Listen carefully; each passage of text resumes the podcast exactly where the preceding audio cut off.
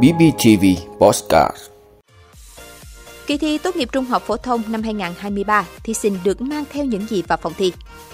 Xuất khẩu cà phê Việt Nam sang Mỹ tăng 44,5%. Cục Quản lý giá đề xuất bỏ khung giá vận chuyển hàng không nội địa. Tối ngày 5 tháng 5, xem nguyệt thực đầu tiên trong năm ở Việt Nam. Malaysia triệt phá đường dây pháp sư lừa đảo từ Trung Quốc.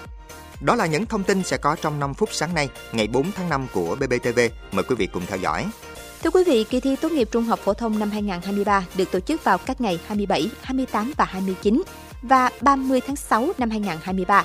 Các em học sinh cần chuẩn bị thi tốt nghiệp trung học phổ thông, cần lưu ý chỉ được mang vào phòng thi những vật dụng như bút viết, bút chì, compa, tẩy, thước kẻ, thước tính, máy tính bỏ túi không có chức năng soạn thảo văn bản, không có thể nhớ, Atlas Địa lý Việt Nam khi thi môn địa lý.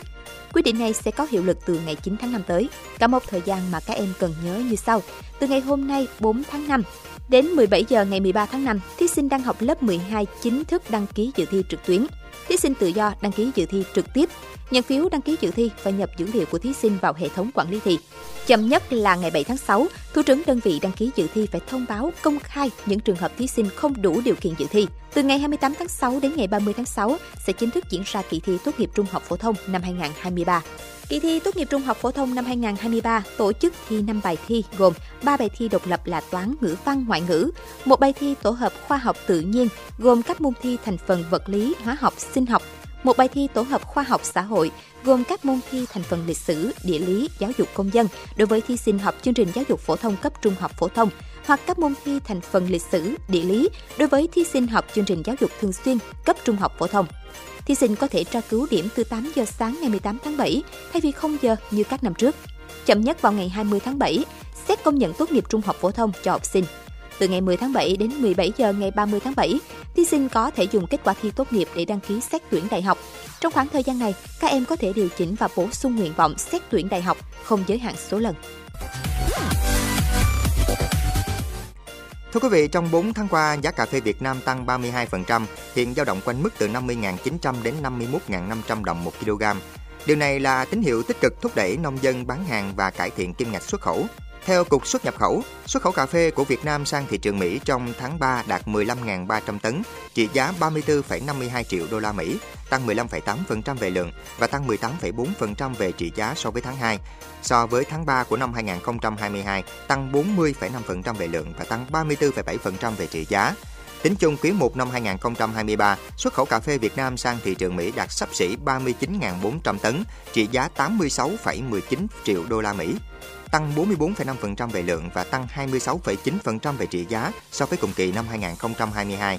Sở Giao dịch Hàng hóa Việt Nam cho rằng, để tăng cường vị thế và lợi nhuận ngành, việc đẩy mạnh chế biến sâu, nâng cao chất lượng vẫn là yếu tố chính giúp xuất khẩu ngành cà phê trong nước vững vàng.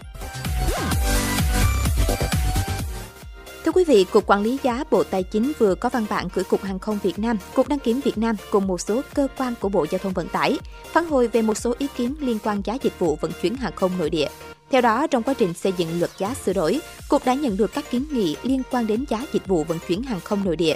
Trong đó có kiến nghị bỏ quy định khung giá trần nội địa đối với dịch vụ vận tải hàng không và kiến nghị quy định về việc hạ giá bán đối với dịch vụ vận chuyển hành khách bằng đường không. Cục Quản lý giá cho biết căn cứ quy định pháp luật hiện hành, Bộ Giao thông Vận tải chịu trách nhiệm trước chính phủ thực hiện quản lý nhà nước về hàng không dân dụng và giá dịch vụ vận chuyển hàng không. Căn cứ chức năng quản lý nhà nước về hàng không của Bộ Giao thông Vận tải, quy định tại luật sửa đổi, bổ sung một số điều của luật hàng không dân dụng Việt Nam. Cục Quản lý giá đề nghị vụ Vận tải, Cục Hàng không Việt Nam, vụ Tài chính báo cáo Bộ Giao thông Vận tải có ý kiến đề xuất cụ thể kèm theo đánh giá tác động đối với các nội dung liên quan đến giá dịch vụ vận chuyển hàng không nội địa như kiến nghị của các doanh nghiệp hàng không. Thưa quý vị, nguyệt thực đầu tiên trong năm 2023 sẽ xuất hiện trên toàn lãnh thổ Việt Nam, bắt đầu vào lúc 22 giờ 14 phút đêm ngày 5 tháng 5, đạt cực đại vào lúc 0 giờ 22 phút sáng ngày 6 tháng 5. Tương tự như nguyệt thực toàn phần, hiện tượng nguyệt thực nửa tối xảy ra khi trái đất tạo bóng che phủ lên mặt trăng trong trường hợp mặt trời, trái đất và mặt trăng sắp xếp thẳng hàng hoặc gần thẳng hàng vào những ngày trăng tròn. Tuy nhiên với nguyệt thực nửa tối, mặt trăng sẽ không ở chính giữa đường thẳng giữa mặt trời và trái đất mà lệch một chút. Mặt trăng đi vào vùng bóng trái đất bên ngoài, được gọi là vùng nửa tối. Vùng này là nơi trái đất che khuất một phần đĩa mặt trời, không phải toàn bộ trong khi ở vùng nửa tối, mặt trăng chỉ nhận được ít ánh sáng hơn từ mặt trời. Với mắt thường, mặt trăng sẽ trông tối đi, nhưng không biến mất hoàn toàn. Có người ví von mặt trăng sẽ như bị phủ bởi một lớp vải voan đen. Trường hợp này cũng khác với khi mặt trăng bị che khuất hoàn toàn trong vùng bóng tối của nguyệt thực toàn phần. Lúc này mặt trăng sẽ chuyển sang màu đỏ, còn được gọi là trăng máu. Theo tính toán của trang DN Time, nguyệt thực nửa tối vào ngày 5 tháng 5 sẽ phủ lên hầu hết những khu vực đông dân nhất thế giới như Đông và Trung Phi, Châu Đại Dương, Châu Á, bao gồm cả Việt Nam. Toàn bộ lãnh thổ Việt Nam sẽ nằm trong khu vực quan sát nguyệt thực trọn vẹn. Tại thành phố Hồ Chí Minh, nguyệt thực nửa tối dự kiến sẽ bắt đầu vào lúc 22 giờ 14 phút đêm ngày 5 tháng 5, đạt cực đại vào lúc 0 giờ 22 phút sáng ngày 6 tháng 5. Hiện tượng sẽ kết thúc sau đó hơn 2 tiếng vào lúc 2 giờ 31 phút. Quý vị, cảnh sát Malaysia vừa triệt phá một đường dây lừa đảo từ các pháp sư Trung Quốc.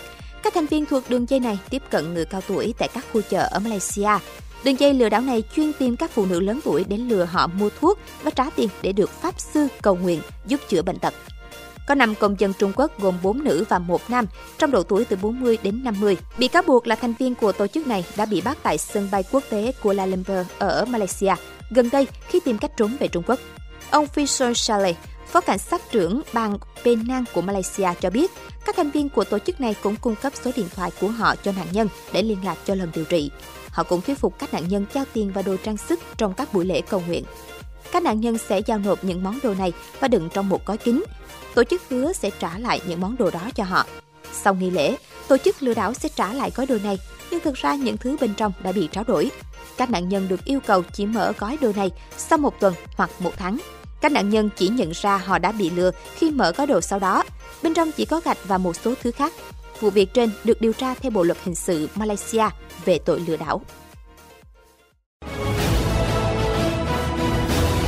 Cảm ơn quý vị đã luôn ủng hộ các chương trình của Đài Phát thanh truyền hình và báo Bình Phước. Nếu có nhu cầu đăng thông tin quảng cáo ra vặt, quý khách hàng vui lòng liên hệ phòng dịch vụ quảng cáo phát hành số điện thoại 02713 887065. BBTV, vì bạn, mỗi ngày.